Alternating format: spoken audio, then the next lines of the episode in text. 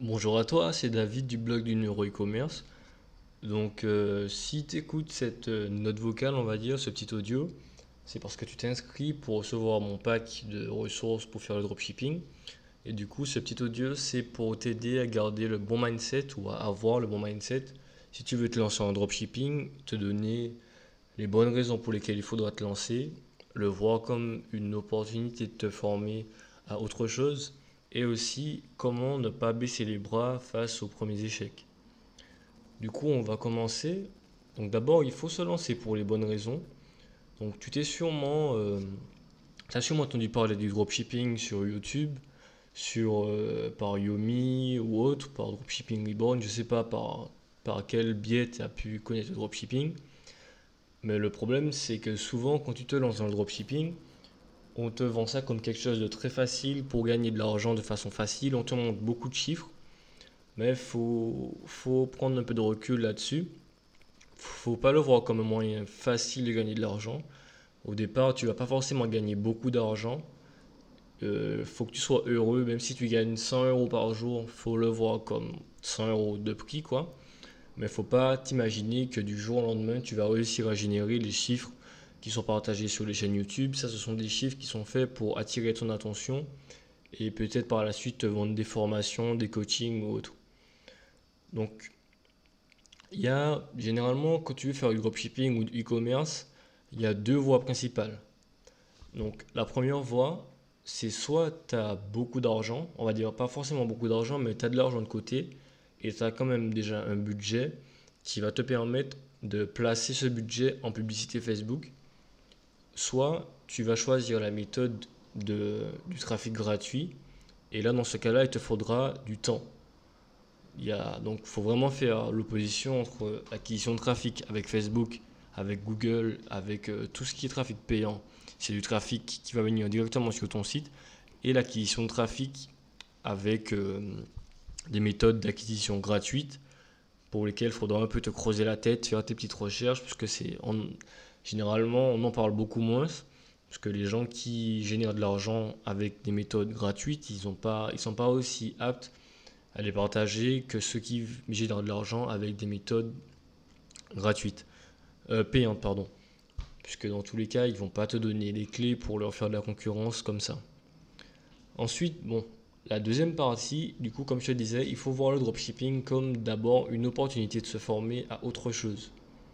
Parce que en faisant du dropshipping, tu vas pas faire que du dropshipping. Ça regroupe beaucoup de choses. Parce que quand tu vas faire du dropshipping, il faut le voir comme une façon de développer des compétences qui sont très recherchées, par, que ce soit par les dirigeants de PME, par les dirigeants de start-up, par, par tous ceux qui ont une entreprise en fait. Parce que la, la pub Facebook, la pub Google, les placements de produits avec les influenceurs, ça reste quelque chose de très très très recherché. Et si tu sais le faire, tu seras très bien payé pour le faire par les gens qui recherchent des gens qui savent le faire du coup. Du coup, grâce au dropshipping, tu vas pouvoir maîtriser Facebook. Et euh, avec Facebook, tu peux, as la possibilité de, de gérer des chatbots, de faire des campagnes pour lesquelles les entreprises, tu vas leur faire gagner des abonnés, tu vas il y a vraiment beaucoup de choses que tu peux faire. Du coup, il faut garder ça en tête quand tu te lances dans le dropshipping. C'est que les compétences que tu vas acquérir, c'est des compétences qui, sont, qui ont beaucoup de valeur. Ensuite, pour Google Ads, pareil, tu auras la possibilité de, de savoir détecter les bonnes opportunités de mots-clés sur lesquels te placer, de savoir comment créer des campagnes, comment faire l'architecture de campagne sur Google Ads. Et ça va te permettre aussi, du coup, de, d'avoir une très très très forte valeur ajoutée dans le service que tu vas proposer aux autres entreprises ou le service que tu vas mettre en place pour ta propre boutique de dropshipping. Du coup, même si au départ tu vas un peu galérer, tu vas ramer, tu vas prendre un peu de temps à comprendre comment fonctionnent les outils, mais il faut le voir comme une façon de capitaliser. Ensuite, il y a aussi le SEO. Le SEO, ça va te permettre encore de... Là, c'est vraiment, le, on va dire, le, le summum une fois que tu fais du SEO, tu n'as plus d'acquisition de trafic à payer. Tout ce que tu auras pour, à payer, c'est peut-être un peu de retargeting, mais l'acquisition de trafic, elle va se faire automatiquement grâce, au, grâce aux réseaux sociaux, enfin grâce aux, moteurs de recherche, Google principalement, il y a aussi Bing Ecosia, DuckDuckGo, tout ça. Du coup, il faut voir ça aussi comme une façon de capitaliser pour, euh, pour le SEO et pour, pour, euh, pour tes compétences en SEO. Tu vas pouvoir créer ta propre muse. Si tu sais pas ce que c'est qu'une muse, une muse, on va dire que c'est une, euh, un business que tu as et qui tourne de façon quasiment 100% passive.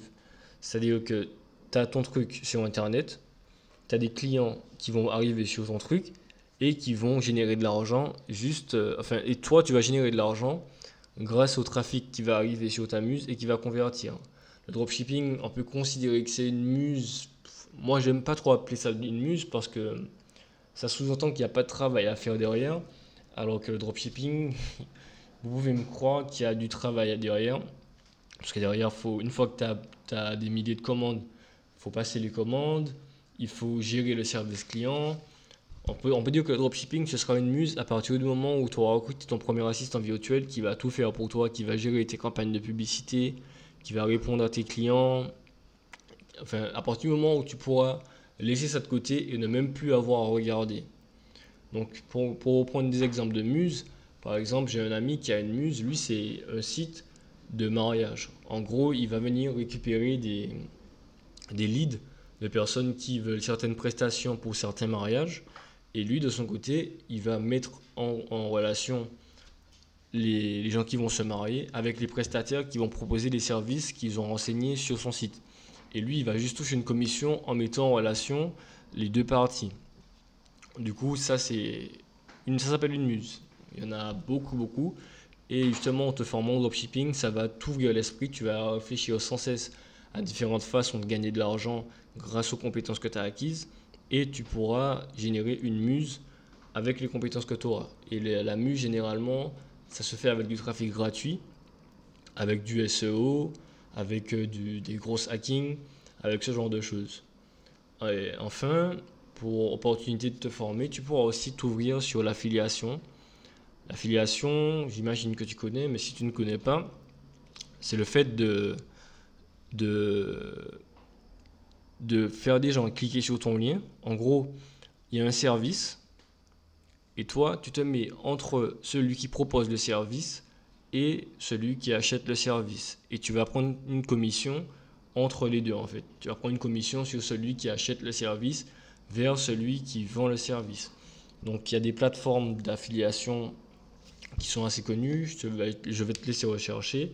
Donc tu auras un tpe.com ou .fr, je ne sais plus. Il y a Admitad, il y a ClickBank, il y en a vraiment beaucoup. Si tu veux, je te mettrai la liste des, différents, des différentes plateformes sur lesquelles tu peux faire de l'affiliation, mais il y en a vraiment beaucoup. Ensuite, euh, il ne faudra pas non plus baisser les bras. Une fois que tu vas faire du dropshipping, il y a des chances pour que ça échoue. Il y a, on va dire, euh, deux chances sur trois pour que ta première boutique fasse un flop. Mais même si elle va faire un flop, il ne faut pas le voir comme... Euh, comme un échec. C'est un peu bateau de dire ça, mais chaque échec, il faut le voir comme une façon d'apprendre. Parce qu'une fois que tu as fait cet échec-là, une fois que tu as échoué, tu, tu, sais comment ne pas faire. Une fois que tu sais comment ne pas faire, tu vas savoir comment réessayer, mais enfin de quelle façon faire quand tu, quand tu vas réessayer. Et même si quand tu réessayes, tu vas échouer, il faut juste tu, coches et tu dis ok c'est pas comme ça qu'il faut faire. J'ai échoué c'est pas comme ça qu'il faut faire. J'ai échoué c'est pas comme ça qu'il faut faire. Et il y a un moment où tu vas trouver comment faire en fait. Tu vas trouver comment faire. À partir de là tu pourras dire que tu n'as pas échoué et que tu vas commencer à être un peu successful. En gros chaque échec ça va te rapprocher de la, de la bonne façon de faire. Chaque mauvaise façon de faire ça va venir te rapprocher de la bonne façon. Ensuite tu auras peut-être une fois que tu auras tes premiers échecs tu auras peut-être des doutes. En gros, tu vas te dire, bon, ça marche pas, tous ceux qui mettent des... leur capture d'écran, c'est des fakes, je, je vais passer à autre chose. Et en gros, il, faut pas, il, faut pas, il ne faut pas raisonner comme ça. Même si tu, tu ne réussis pas, ça ne veut pas dire que tu vas, que tu vas jamais réussir. Il suffit d'aller sur les groupes de dropshipping, comme je te disais précédemment, et tu verras une quantité énorme de gens qui réussissent. Mais il faut quand même le prendre avec un petit grain de sel, parce que même s'ils vont te montrer comment ils réussissent, tu ne sais pas combien ils ont payé leur trafic, tu ne sais pas par quoi ils sont combien ils payent leurs produits. Ils vont juste montrer quelque chose pour te mettre des étoiles dans les yeux, pour frimer, on va dire. C'est pour ça que j'évite de montrer mes chiffres, parce que c'est pas forcément représentatif de ce qui rentre vraiment dans ta poche à la fin. Parce que tu peux faire 1000 euros par jour et dépenser 700 euros en produits, enfin, ouais, dépenser 700 euros en produits et dépenser 400 euros pour faire ta pub. Donc, tu as fait 1000 euros par jour, mais tu es quand même à moins 100 euros à la fin de la journée, tu vois.